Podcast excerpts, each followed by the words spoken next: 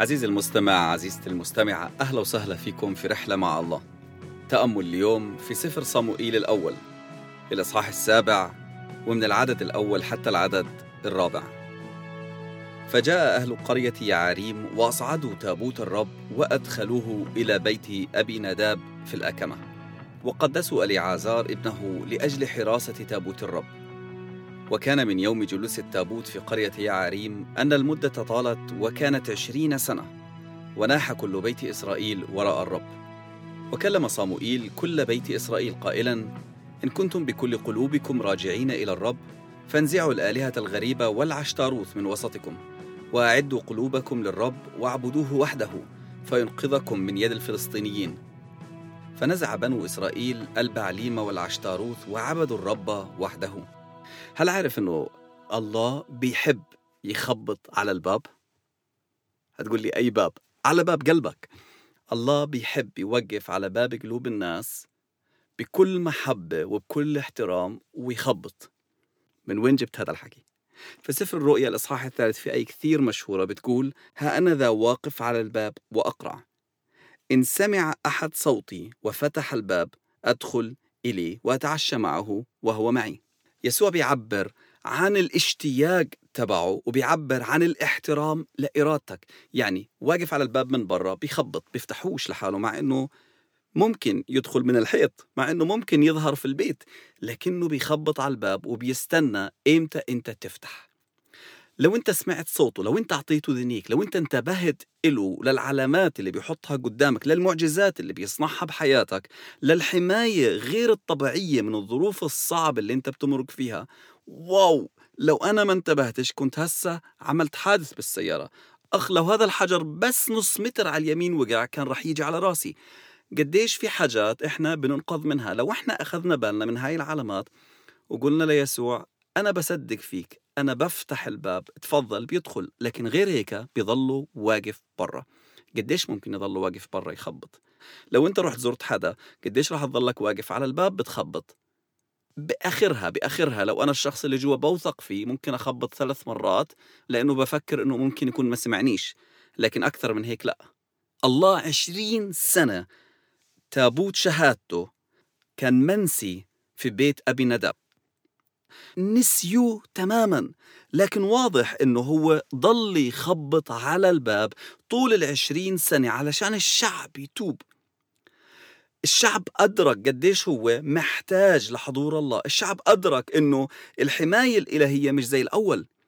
أدركوا احتياجهم لإله أدركوا إنه من غيره مش قادرين يعيشوا أدركوا إنه لما كان زمان التابوت موجود وكان الشعب ماشي وراء الله كان وضعه أحسن مليون مرة من هسه. ما أدركوش هذا في يوم وليلة. أخذوا عشرين سنة. أن المدة طالت. طولوا. نايمين. جيل كامل راح. وابتدوا ينوحوا ورا الرب ابتدوا يبكوا يطلبوا الرب من كل قلوبهم يا رب إحنا بدنا إياك وينك يا إله إسرائيل؟ وينك يا اللي شقيت البحر الأحمر وجبتنا من العبودية من مصر لأرض الموعد؟ وصموئيل بيحكي لهم أوكي أنتوا بتعيطوا بدكم الرب لكن في شغلات بدي إياكم تعملوها. لو أنتوا فعلا من كل قلوبكم بدكم الرب يكون إلهكم شيلوا الآلهة الغريبة والعشتروث من وسطكم. ارموا الأوثان. شيلوها من جوا حياتكم من جوا بيوتكم نظفوا بيوتكم وجهزوا قلوبكم للرب واعبدوه لحاله. ما تعبدوش أي إشي ثاني معاه. ما تحطوش ثقتكم لا في مصاريكم ما تحطوش ثقتكم مش في الدكاترة ما تحطوش ثقتكم في المستشفيات ما تحطوش ثقتكم في الحكومة ما تحطوش ثقتكم في الشرطة. ما تحطوش ثقتكم في أي إشي ماخذ كل الثقة وبتحسوا بسببه بالأمان. طبعا أكيد في فرق بين الآلهة الوثنية وبين الحكومة وبين الشرطة وبين الدكاترة. الشرطة الله مباركنا فيهم عشان يحمونا الحكومة الله مباركنا فيهم عشان يضبطوا البلد وتكون فيها سلام لكل الشعب اللي موجود وينظموا أمور حياتنا. المستشفيات الله بيستخدمها بأنه نتعالج فيها وبيشفينا الله مرات من خلال الدكاترة. لكن لو أنا كل ثقتي وإيماني إنه الشفاء تبعي بيجي من الدكتور هو شافية فأنا أصبحت شايف الدكتور كوثن لو أنا بنام في بيتي وحاسس بالأمان بسبب الشرطة وأنا بس الشرطة هم اللي بينقذوا حياتي بدونهم أنا ضايع يبقى أنا فاهم الموضوع غلط. لأنه مكتوب باطل يسهر الحراس إن لم يحرس الرب المدينة فمهما كانوا الشرطة هدول مجهزين بأحسن المعدات ما بيقدروش يحموك. إذا ما كانش الله من فوق يحميك. الشرطة بيقدرش يحميك ياما في جرائم بتصير في بلدان فيها جهاز أمني قوي جدا. وناس بتموت. فمعناته الحماية فعلا مش من الجهاز الأمني الحماية الحقيقية بتيجي من الله اللي مرات كثير بيفتح عينين الجهاز الأمني علشان يحمي الشعب. لما بنشوف أي شيء في حياتنا على إنه هو السبب المطلق بالخير اللي إحنا موجودين فيه أو بنوجه قلوبنا لإله ومدركين جوانا في جوا قلوبنا إنه هذا هو بس من غيره أنا ضايع من غيره مش رح أوصل للي بدي إياه. فإحنا بنقلهه واجى الوقت إن إحنا ننزعه. عزيزي المستمع عزيزتي المستمعة افحص حياتك. هل في آلهة وثنية في حياتك؟ هل في حدا ماخذ الثقة المطلقة منك غير يسوع؟ أجل وقت. أجل وقت. اطلع وراك أرجوك ما تخليش الموضوع يطول أكثر من هيك.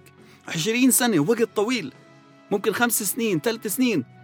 أجل وقت تنقي حياتك وتقدسها. أجل وقت تطلع على يسوع وتقول له أشكرك أشكرك. أنا بفتح الباب لإلك أدخل حياتي. أنا بتوب عن خطاياي وذنوبي وبعترف فيك كمخلص شخصي إلي. الله مش سيد قاسي لكنه محب صبور جدا. وممكن يظلوا خمسين سنة برا حياتك منتظر إنك ترحب فيه. وأول ما تفتح رح يدخل يتعشى معك ويكون عندك شركة حقيقية معه هو مستني. افتح الباب.